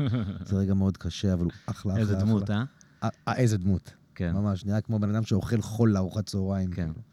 הוא בעצם המערכון שעשו על גבי אשכנזי בארץ נהדרת, שלא קשור לגבי אשכנזי, זה בעצם רוסו. הוא פי אלף גבי כן. אשכנזי במובן הזה. כן. אה, אבי ניסנקורן, שפשוט לא הכרתי קודם, ואני מאוד מאוד מאוד אוהב ומעריך. אפרופו אבי ניסנקורן, אני אביך אותך עוד פעם. תביך. מה, מה עם הפוסט הזה של יאיר לפיד, עם ה... ב-1 במאי הוא כתב, אה, כל אחד במאי הייתי מסתכל עם אבא שלי מהחלון, ראינו, רואים את המצעדים, והוא היה אומר לי, אנחנו דווקא נעבוד היום. עזוב את זה שקלדור, חבר שלנו, אמר, מה, מה בדיוק הוא יעבוד, כאילו, עיתונאי, הוא שותה קפה בבית סוקולוב, ובערך מה שהוא כתב זה לכתוב בטור מה הוא סיפר לבן שלו. אבל עזוב, זה כאילו הגיוני שבן אדם שברשימה אחת עם ניסנקורן, גם ממתי אתה מין איזה לוחם ב... אתה יודע, לוחם באיגודי העובדים? אני לא... אתה יודע, זה לא הוצג במצב, מאיפה הוא הביא את הפוסט הזה? מעבר לזה שלפעמים אני חושב, שוב, אני לא, אתה לא חייב להגיב לזה כי הוא במפלגה שלך, שהוא כותב דברים שנשמעים לו טוב, בלי לגמרי לחשוב על ההשלכות שלהם, כאילו, פשוט, אה, סיפור מגניב, אני אכתוב אותו. כאילו, ברשימה שלכם, יש לכם איזושהי אג'נדה נגד אה, איגודי עובדים? אם כבר זה נראה הפוך, כי ניסנקורן מספר 5 ברשימה. אל אל תייחס ליאיר לפיד, אני מבין, אבל מה, מה, מה אתה חושב על, הדברים תראה, האלה? אני, אני חושב שיש בתוך מפלגת כחול לבן אנשים שיש להם תפיסות עולם מנוגדות לגבי נושאים מסוימים. בתור התחלה. כן. אני חושב שזה הבסיס, אני אגיד לך משפט שישמע לך כאילו אני מורח אותך, אבל אני לא. זה הבסיס לזה שהמפלגה הזו יכולה להיות מפלגת שלטון ואלטרנטיבה שלטונית, שיש לה מנעד אמיתי רחב. כן. במפלגת הליכוד, שרן השכל היא ליברטריאנית וחיים כץ הוא יו"ר ועד התעשייה האווירית. אוקיי. וצחי הנגבי הוא בעד שתי מדינות מחר, וציפי חוטובלי היא משיחית אה, בעד סיפוח. כן. ובמפלגת העבודה של רבין היה רבין ויוסי ביילין, המרחק ביניהם היום, אם היית שם אותם בכנסת, הוא הכי ענק כן. בנושאים מדיניים. וזה בסדר ש... ש... שיש אה, מחלוקות. אף אחד לא בעד ועדים שהם מונופולים, דורסניים, יד על השלטר, אתה יודע, כל הדבר הזה, הרכבת, הדברים, אה, לא אבי ניסנקורן ולא יאיר לפיד, אוקיי? אני אגב לא מסכים איתך לגמרי לגבי הרכבת, אבל uh, תמשיך. אתה לא אני מסכים חושב איתי? שעשו עליהם דמוניזציה משוגעת. אנשים חושבים שכל מה שדפוק ברכבת ישראל זה בגלל העובדים. אתה- וזה עובדים אני- שהתנכלו להם ברמות, אני- והם מנסים, אין להם, אין להם אני- יכולת באקלים התקשורתי של היום אני אגיד לך... לנהל איזשהו שנייה, מאבק הוגן, אני, אני רוצה להגיד לך על זה כי משהו. עשו עליהם כזאת אני רוצה להגיד לך הסתה. על זה משהו. אני מאמין שברוב הדברים בחיים, אוקיי? תחרות, תחרותיות משפרת את השירות לאזרח. כן. ואפשר לעשות אותה עם מתן זכויות סוציאליות ותנאי מחיה נאותים, אוקיי? כן. יש דברים שאני לא מאמין שהם כאלו. אני התנגדתי להפרטת בתי הסוהר. מהמם. בתי הסוהר צריכים להיות ציבוריים. נכון. אבל הרכבת או אמצעי תחבורה צריכים להיות כאלו, שוב, א', שהם לא מונופולים, בהגדרה. הם לא חייבים להיות מונופולים, אוקיי? אני בעד שיהיה ועד ושהוועד יהיה מועצם. אני רק נגד שהוא הוועד היחיד שקובע היום או מחר כן או לא. אני בעד שיש רשות שדות תעופה. אבל הייתי שמח אם היה עוד שדה שלא היה ברשות שדות תעופה, ושלכל אחד מהשדות יהיה ועד. שפנימה יילחם על זכויותיו, אבל לא יחזיק איזה שלטר שכשמפעילים אותו כולם אה, סובלים, ולכן בחדרי חדרים, איפה ששקלצ'קין לא נמצא, סוגרים דילים שהם לא לרווחתך ולא הגיוניים. אני באמת לא מספיק בקיא בנושא אז הזה. אני יותר פשוט בקיא ממך, ואני אומר לך שפשוט, אה, שהדמוניזציה, כן. יכול להיות שבסוף, כן, כן. גילה אדראי והנהלת הזאת והכול, אף אחד לא קדוש. אבל הבעיה הזו היא בעיה שאני אומר לך, שאתה לא היחיד, את, את, את, את, גם כשאתה אה, בעד העבודה המאורגנת, ואני בעד העבודה המאורגנת, אתה לא בעד מונופולים. כתפיסה. כן, אני יודע אבל שיש אתה- מדינות שבהן הפריטו את הרכבות, וזה נגמר ב- באסון. כלומר, זה לא שכל דבר שאתה לא מפריט אותו... דבר שאתה, שנייה, לא כל דבר כן. שאתה מפריט הוא זה. אבל, אבל בסך הכל, אם יש משהו ש-30 השנים האחרונות על הפלנטה לימדו אותנו, זה שסך הכל שוק חופשי מגדיל את העושר המצרפי, ואפשר לחלק יותר. איך מחלקים, איך עושים, איך מנהלים, אלה דיונים, בסדר? אבל זה בוודאות יותר טוב מהשיטה הקודמת, מי שלא, מי שלא רואה את זה, כן? מהמם. הוא עיוור. אחר כך פנימה, איזה כלכלה אתה את מנהל, תראה מה קרה עם האוטובוסים, פנימה, שנייה, נגיד. פנימה, איזה כלכלה אתה מנהל? ש... איך אתה עושה צמצום פערים חברתיים, איך אתה עושה יצירת שוויון הזדמנויות, איך אתה מקרב בין פריפריה למרכז, איך אתה משפר מערכת חינוך ציבורית, איך אתה מגן עליה, כל הדברים האלה הם דברים שאני אה, אה, אה, אה, אה, אה, נוטה אה, סוציאל דמוקרטיה אה, בהם. אבל השאלה של הצמיחה והניהול הכללי של המשק, אם לא תכניס אליה אלמנטים תחרותיים, בעיניי אה, אתה עושה פאול. זו דעתי האישית, אוקיי? אבי ניסנקורן הוא איש חברתי, שהיה יושב ראש הסתדרות חברתי. הוא העלה את שכר המינימום, מה שאני לא מתנגד אליו, אלא תומך בו. כן. הדבר שהוא הכי גאה בו, זה שהוא הגדיל את כמות האנשים שבעלי מוגבלות שחייבים להעסיק בחברות גדולות. והשביתה היחידה הגדולה, או העיצומים הגדולים היחידים שהוא עשה אי פעם, הכי גדולים שהוא עשה, היו לטובת פועלי הבניין בנושא של הבטיחות פועלי הבניין, שהם לא מאוגדים בכלל, והם החוליה הכי חלשה. ואני, ואני uh, מסכים עם הדבר הזה, ועדיין, ועדיין, כן, אני חושב שכשאתה מגיע לנתב"ג, והפוך עולה לך 30 שקל, בגלל רשות שדות תעופה והמשכורות שמשלמים שם לכל העובדים, ולכן במכרזים חייבים בבתי הקפה לשלם כדי שיהיה את זה. אבל למה. אתה חושב ששוק חופשי בהכרח יפתור את זה? כלומר, אם, אם נתב"ג יהיה פרטי, הוא עדיין ישכיר את הנכס למישהו שייקח 30 שקל על קפה. תראה, ניסו, ניסו Mm. רגע, לעשות. תחרות באוטובוסים. שנייה, אני לא בעד אתה צריך שנתב"ג... לעשות שם פיקוח מחירים, רגע, זה מה שאתה צריך אני- לעשות. לא, לא, לא. אני לא אמרתי שאני בעד שנתב"ג יהיה פרטי, אני רק אומר שנגיד בעוד כמה שנים יקום שדה חלופי בישראל, ואני מציע שהוא יהיה פרטי. כדי שתהיה תחרות. כן, זה תחרות. אוקיי. באוטובוסים הפריטו להם את הצורה, ויש היום חברות, והמצב הרבה. יותר גרוע ממה שהיה משהו- עכשיו יש לי עוד משהו כשהמונופולים. להגיד לך, עכשיו יש לי עוד משהו להגיד לך. כן. מה שגרוע באוטובוסים לא קשור להפרטה של האוטובוסים.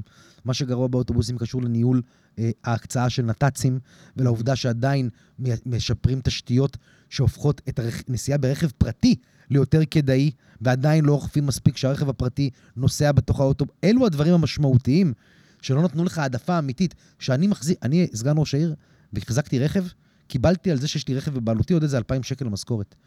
ואם הייתי מחליט לוותר על הרכב ולנסוע רק באוטובוס, היו נשללים ממני 2,000 שקל. זאת אומרת, המדינה כן. מתמרצת מאות אלפים מהעובדים שלה להחזיק רכב ולנסוע ברכב. אלה הדברים שדפוקים באמת, לא העובדה שמטרופולין מפעילה קווים שדן לא, לא הפעילה בעבר, או whatever.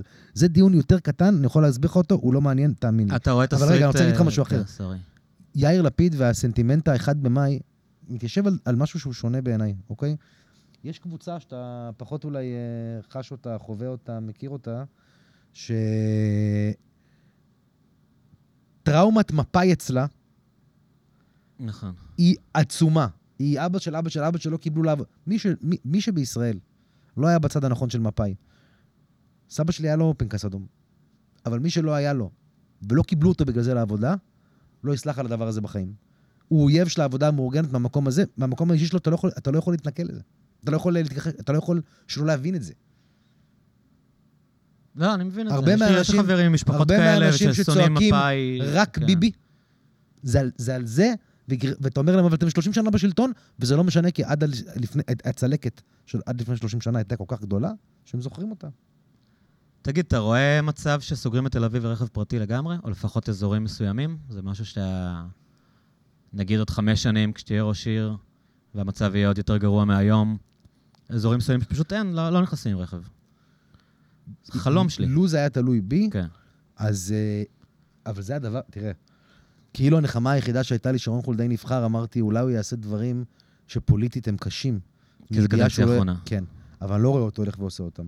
האמת היא, האמת, האמת, האמת, שאם רוצים שתל אביב תלך next level אה, stuff מבחינה תחבורתית, אין מנוס אלא לעשות צעדים שמאוד מאוד מאוד מאוד מאוד יקשו, יקשו על ההתניידות ברכב פרטי במרכז תל אביב.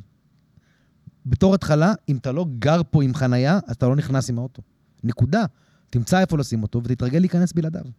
רק מי שיש לו דירה בתוך מרכז העיר וחנייה בתוך מרכז העיר, צריך אולי לאפשר לו להיכנס עם... אתה לא יכול למנוע מבן אדם להגיע הביתה לחנייה שלו, אוקיי? אבל היום מכריחים אותך שאתה בונה דיור, לבנות גם חניות. כן. לדעתי אפשר לבנות דיור גם בלי חניות. נכון. זה יוזיל את ערך הדירות, וזה יפנה אותם לסוג אנשים שבא להם לחיות בלי רכב, זה אנשים שהם יותר טובים לעיר, אוקיי? והדבר השני הוא, אני התמכרתי התמכרות קשה לאפליקציות של הקורקינט. השיתופי. יס. יש לי את כולם, זה שינה לי את החיים. אני הגעתי, המ- המהפכה ניצחה כשלפני שבועיים לקחתי מונית ב-20 שקל לסוף אבן גבירול, כי זה היה, כדי, כדי להגיע לאיפה שהאפליקציה הראתה לי שיש קורקינט, כדי להמשיך את הנסיעה בקורקינט, זה כמה אני נהנה מהקורקינט, אוקיי? כשאתה נוסע עליו, עכשיו אני כבר גם כמה שנים על אופניים בתור כלי תחבורה אה, די מרכזי בחיים שלי, או סמי מרכזי.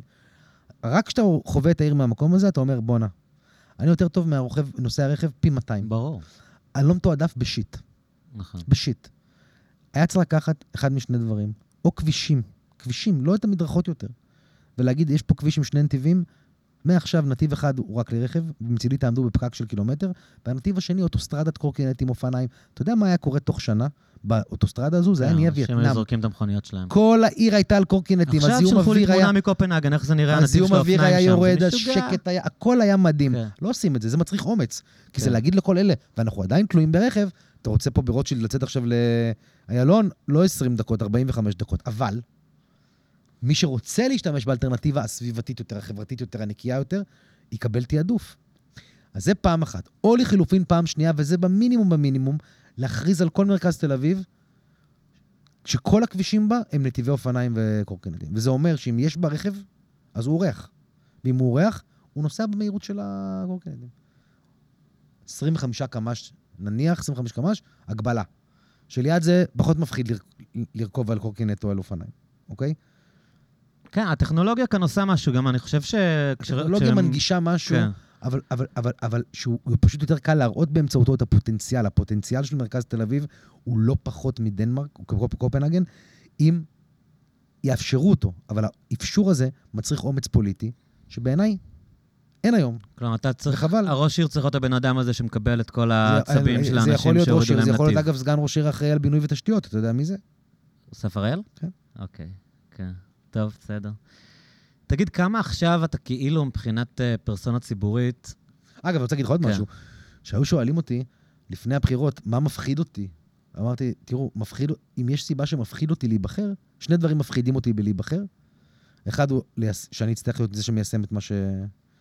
כן, מה שדיברנו עכשיו. מה שדיברנו בראייה יותר כוללת, כי זה לא רק זה, זה גם להתחיל, כשאתה עושה את זה, להתחיל לאכוף בקטע מעצבן על המדרכות, כי חייבים להחזיר את המדרכות להיות מדרכות שאפשר ללכת עליהן בלי, בלי לפחד. זה לא הגיוני מה שקורה. ופעם שלישית, גם האמת העצובה היא שצריך להפסיק לאפשר להחנות על המדרכות את הרכבים כאילו עד תשע בבוקר, כי זה לא הגיוני יותר. אבל אין איפה, אין אלטרנטיבות. אלו דברים קשים. זה הדבר שהכי הפחיד אותי, להיות זה שצריך ליישם, ואני גם לא יודע איך הייתי עומד באתגר הזה מבחינת אומץ אה, ציבורי. כנראה שהייתי פורס את זה ועושה את זה טיפה יותר לאט, ומתחיל כן, יכול להיות באזור שזה מסוים. גם נכון לא רק מבחינה ציבורית, מבחינת כאילו, לא רק מבחינת התדמית שלך, זה טוב גם בסדר, שאנשים אני- יתרגלו, כן. שלא להפיל עליהם בלילה. תגיד, אתה כאילו, הדימוי הציבורי שלך עד היום, תמיד פלירטטת קצת כזה עם אה, צחוקים, אינפנטיליות, עם הבובות שלך, עם לעשות דברים מצחיקים. אתה מרגיש שכאילו בכנסת אתה צריך, אה, לא יודע מה, להיות קצת יותר ממוסד, או שאתה יכול להמשיך להיות אה, הסף של השיגועים זה- והצחוקים? כי היו קטעים, שנייה, היו קטעים ב... בקמפיין שנקראתי מצחוק, אתה יודע, שפתאום אתה שמים אותך בכל מיני עימותים עם כל מיני אנשים, ואתה ממשיך כאילו עם האינסטגרמים, עם הפרצופים, אה, וזה היה נורא כיף, אתה יודע, לראות מישהו שהוא לא פוץ. בכנסת, אבל כמה אתה מרגיש שאתה יכול להמשיך להיות אה, עם הקלילות והצחוקים, או כמה זה כזה, אוקיי, עכשיו אני חבר כנסת. תשמע, קודם כל, זה הרבה יותר קשה. כי אפרופו טוויטר, יש הרבה יותר אנשים שרק מחפשים להגיד לך שאתה גרוע. הרבה יותר. ישר שאתה גרוע, ולבקר והכול. והדבר השני שאני מגלה בשבועות האחרונים לאכזבתי, הוא שגם התומכים הכי גדולים, אולי רוצים שתהיה קצת פחות מצחיק, שאתה אתה פתאום אחראי על נושאים שהם יותר משמעותיים מבחינתם משהיית בעירייה, ואז הסבלנות שלהם או ההכלה שלהם את הצחוקים הוא טיפ, כאילו... אז אני עוד מנסה למצוא את הדרך לשלב. מהמם. זאת אומרת, להיות מספיק רציני ולהביא את העומק והתוכן שאני, שאני עוסק בהם, ליחצן, גם- אני, אני תמיד אהבתי לעסוק בדברים הכי עמוקים בצורה הכי רצינית, אבל ליחצן החוצה או להוציא החוצה את הדברים הכלילים והמצחיקים. אני מביך אותי, כשאני צריך להוציא החוצה דברים רציניים, יש בזה איזה אלמנט טיפה מביך. או, אתה מרגיש חופש קצת. טיפ, טיפ, אתה מרגיש פומפוזי גם. כן. אז נמנעתי מזה, עשיתי אותם. הנה, אתה רוצה שנדבר על נושאים לעומק, אני יכול לדבר איתך עד אינסוף. אבל עכשיו אני צריך לשנות את המינון טיפה, וזה טיפה, טיפה מבאס. מצד שני, אני לא רוצה להפוך להיות מין בוק שאין לו... אני רוצה למצוא את דרך המלך, להמשיך להיות uh, קליל ואמיתי, כאילו, עם עצמי, מי שאני. וגם מישהו אמר לי משפט שאני לטוב ולרע כנראה ידבוק בו, הוא אמר לי, תשמע, אם אתה תנסה להיות מישהו שהוא לא אתה, אז זה לא יצא לך טוב. תהיה אתה. ואו שזה יתלבש וגם בכנסת יאהב, כאילו, גם ברמה הלאומית יאהבו את הדבר הזה, או שלא. לצד זה, צריך לומר, אני כבר לא בן 28, אני בן 39 עוד כמה חודשים, אז גם, כן, גם אני קצת... שזה כבר פחות סקסי, זה להיות קצת- אה, זה- טמבל, ש- כאילו. כן, אבל היום, השבוע לא התאפקתי, אני לא יודע אם ראית, אבל דבר אחד לא התאפקתי, והבאתי את, בט, הבאתי את כל הבובות, אבל הבאתי את בטמן הגדול, ראית את התמונה הזאת כן, כן, שהעליתי? כן. אמרתי, זה טוב מדי מבחינתי, זה מצחיק אותי, אז אני רוצה להעלות את זה, גם אם יגידו לי אחר כך, באמת, בזה אתה מתעסק, בזמן שהדמוקרטיה מסתיימת? לא, אני מתעסק בדמוקרטיה מסתיימת, ואני מעלה תמונה שהצחיקה אותי. אפרופו דמוקרטיה מסתיימת, שזה מסתבר התמה של השיחה שלנו, אמ, אני לפעמים יש לי הרגשה כאילו, אתה יודע, שבכנסת עדיין יש, אתה יודע, כללי פרוטוקול וקוד לבוש, ואתה יודע, אדוני היושב-ראש וכל העניינים האלה. ומצד שני, הרמה של השיח היא כל כך פח לעיתים קרובות. כאילו, אתה מסתכל, נגיד, אמ, אתה יודע, דברים שהיו בקדנציה הקודמת, שבאמת הגיעו לשיא, אני לא יודע, אין, אין סיבה להיות אופטימי שזה ישתפר, אבל אתה יודע, איך שמירי רגב מדברת לחברי כנסת הערבים, איך שאורן חזן דיבר לחברת כנסת הנכה, כל הדברים האלה, ואתה אומר, למה כאילו בתוך עולם כזה, בכלל אנשים עדיין צריכים לשמור על כללי פרוטוקול, אתה מבין? למה לא שחבר כנסת שהוא בן אדם, שתגיד לו, סתום את הפה, חתיכת זין, כאילו, איך אתה מדבר? כי יכול להיות שאני סתם מבלבל את המוח כאן, אבל אני, אני מרגיש את הדיסוננס הזה בין כאילו, אתה יודע, אנשים בחליפות שמנסים כאילו לשמור על איזושהי טקסיות, ו- לא, אבל רגע. ו- ורמת אלה- התנהגות... אבל שנייה, כן. אני אגיד לך, אלה בחליפות שמנסים לשמור על טקסיות, ולצורך העניין בוא נניח שאני חלק, חלק מהם, מהמם. הם גם לא אלה שמדברים כמו שמירי רגב מדברת לח"כים הערבים. כן, אבל זה לא מוזר לדבר למישהי אתה- כזאת עדיין אתה- לשמור על כבודה כשהיא מתנהגת כמו אתה- שהיא מתנהגת? ההרגשה שעוטפת אותך בתוך הבניין הוא, שאם אתה לא תמשוך כלפי מעלה, אמ, אז את- היא ניצחה, כן, ו- אוקיי. וכולם, ואז אוקיי, וזהו. אוקיי, אוקיי. כלומר, על בסיס ה- ה- שבועיים. איזושהי אחריות לשמור על הממלכתיות ו- הזאת. ו- ואגב, ואגב, אתה קולט שהרוב הם לא ככה. אבל אתה חושב שיש סיכוי שתופעות כאלה הם מין גל חולף, איזו תקופה אפלה, או שאנחנו פשוט הולכים לשם? שהעולם עם הטוויטר, עם הזה... יהיו, יחלפו עד אה, לגמרי, כשאם אם שיטת הממשל תשתנה בצורה כזו שיהיו בחירות לחלוטין ישירות וכל נבחר ייבחר באמת אה, על סמך עצמו, אז יהיו פחות תקלות ופדיחות, אני מניח. אתה יודע. לצורך הדיון, אורן חזן ניסה להיבחר בכוחות עצמו עכשיו, וזה לא הצליח, כן. אוקיי?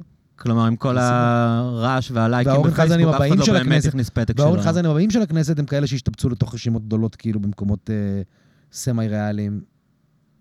וזה משהו שיכול לקרות שהשיטה השיטה תשתנה? זה משהו ש... שזה מין פנטזיה שאתה... נמשיך לדבר עליה גם כשאני אראיין אותך עוד 15 שנה, כאילו, לא יודע להגיד לך, נראה לי פנטזיה, פנטזיה, אה? נראה לי. תשמע, זה, זה באמת uh, הרגשה שאנשים כאילו... אתה יודע, זה מין race to the bottom. זה, זה ממש race to the bottom, וההרגשה היא שההשפעה של הסושיאל מדיה, של הפייסבוק והטוויטר וכל מה שדיברנו על זה שאתה צריך לצעוק הכי חזק, בעצם נותנת לאנשים האלה, אתה יודע, הם בעצם, מה הם עושים, האנשים האלה? מירי הייתה, מירי רגב הייתה בן אדם, אתה יודע, היא יכלה להיות ממלכתית אם זה היה עובד. כלומר, הניסיון להציג מישהי כזאת כמין, אה, אתה יודע, אישה חסרת רסן, אני חושב שהיא היא מאוד מתוכננת בכל הפרובוקציות שלה, היא יודעת בדיוק מה היא עושה, ו- ומה שהיא עושה עובד, בגלל זה, גם כשהיא תלך, זה לא כזה משנה, כי אנשים אחרים ילמדו את המשחק וישחקו אותו אותו דבר. שאלה באמת, אם אנחנו לא, אתה יודע, פשוט תהיה נורמליזציה של ההתנהגות הזאת, וזה ימשיך להיות יותר גרוע ויותר גרוע ויותר גרוע, ואז באמת מה שאמרתי, ה- החליפות האלה, זה בכלל יהפוך להיות איזה מין דבר נלעג לגמרי של אה, שיח ברמה אפס. אני מרגיש שהכנסת הקרובה, כן. היא פחות, יש בה, בסך הכל היא פחות מפדחת מהקודמת. בסך הכל. Mm, נראה. כן. היא פחות צעקנית. יש בה איים של הזיות, אבל הם פחתו בעיניי. ממה אתה מפחד? מה הדברים שיכולים להיות ה... אני מפחד להיות חבר כנסת בזמן שהחקיקות מהסוג שדיברנו עליהם יעברו. זה הדבר היחיד שמפחיד אותי. אני יכול להתאכזב מדברים אחרים. חושש להתאכזב שלא אצליח אה, להשפיע, נניח, דברים כאלה, שאסבול. אבל זה חששות קלים, כי אתה יודע, יש אלטרנטיבות, אבל לא להצליח למנוע דברים שהם פונדמנטליים.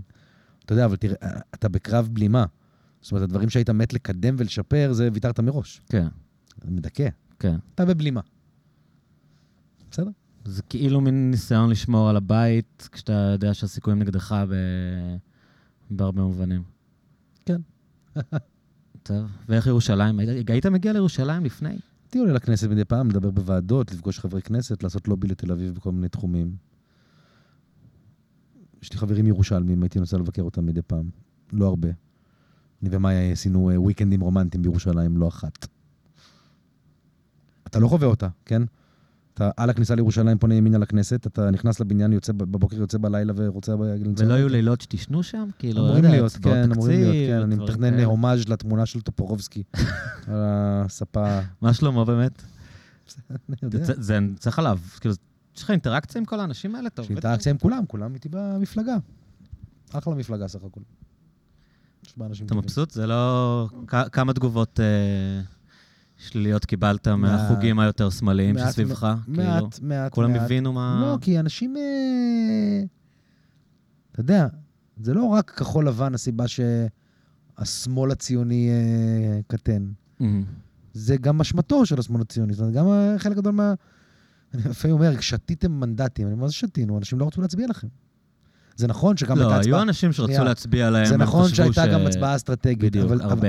אוקיי, אבל היו גם רשימות לא אטרקטיביות, הייתה גם פעילות פרלמנטרית אה, אופוזיציונית לא אפקטיבית. היה בעיקר בעיניי דוקטרינה לא מותאמת ל-2019. אם תשב עם המפלגות בשמאל הציוני ותגיד, מה תוכנית הפעולה שלכם לחברה הישראלית? התחילו לדבר איתך על דברים שאתה, גם אתה, שאולי הם ישבו לך בלב במקום הנכון, תגיד, טוב, זה, זה שטויות, זה לא רלוונטי. אני כבר לא מרגיש ריאלי." ככה לגבי העבודה. אני חושב שיש להם אחלה נבחרת.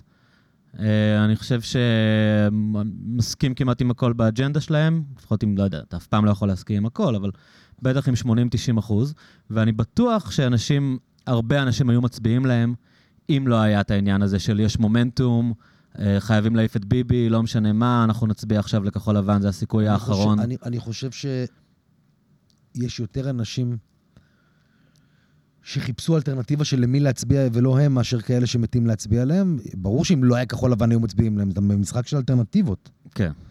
אבל זה יותר אנשים שחיפשו את האלטרנטיבה החדשה שהיא יותר הגיונית, בעיניי. וזה לא מוזר לך להיות עם... אה, למרות כל התשובה המוכנה הזאת שהייתה לך על המגוון אה, דעות ברשימה. לא מוזר לך להיות עם אה, יועז הנדלים כאלה ברשימה, אנשים שאשכרה באיזשהו מקום יכולים לתמוך בסיפוח, או, או אתה יודע, לא מתנגדים לכיבוש בשום רמה. לא מוזר לי.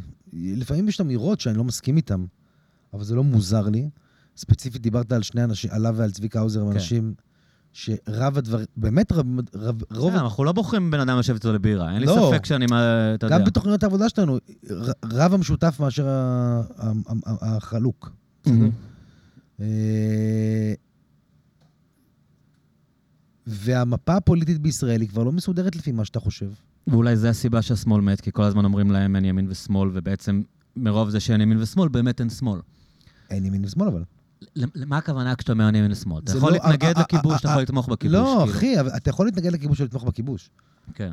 אבל יש רוב עצום בחברה שאני לא נמנה עליו, שפשוט לא אכפת לו מהכיבוש. אוקיי. לא אבל זה. חלק מזה. כי זה לא השיח. לא, כי לא, כי לא אכפת לו. אבל, אבל מה השיח זה, ומה מעניין אנשים, זאת הפוליטיקה.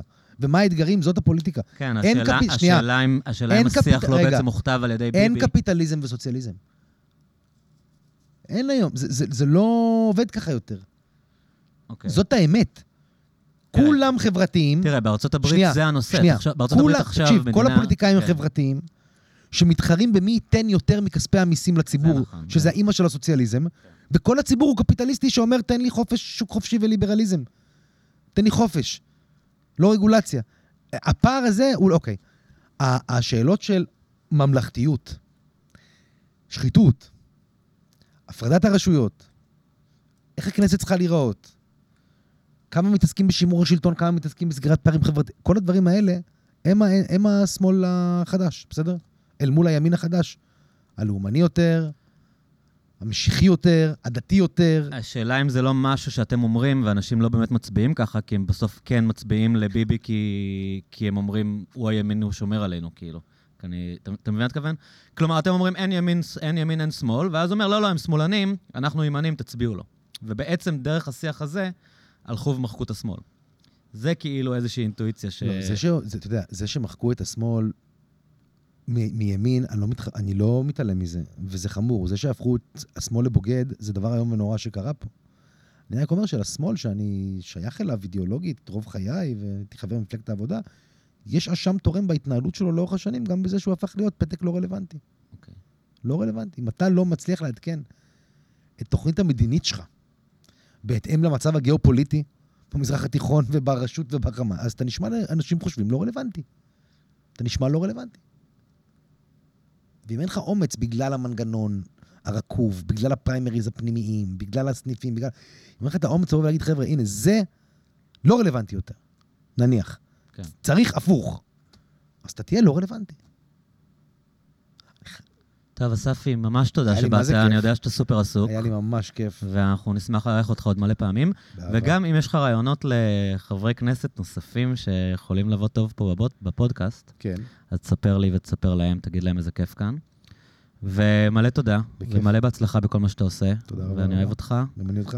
וביי ביי. יאללה, ביי.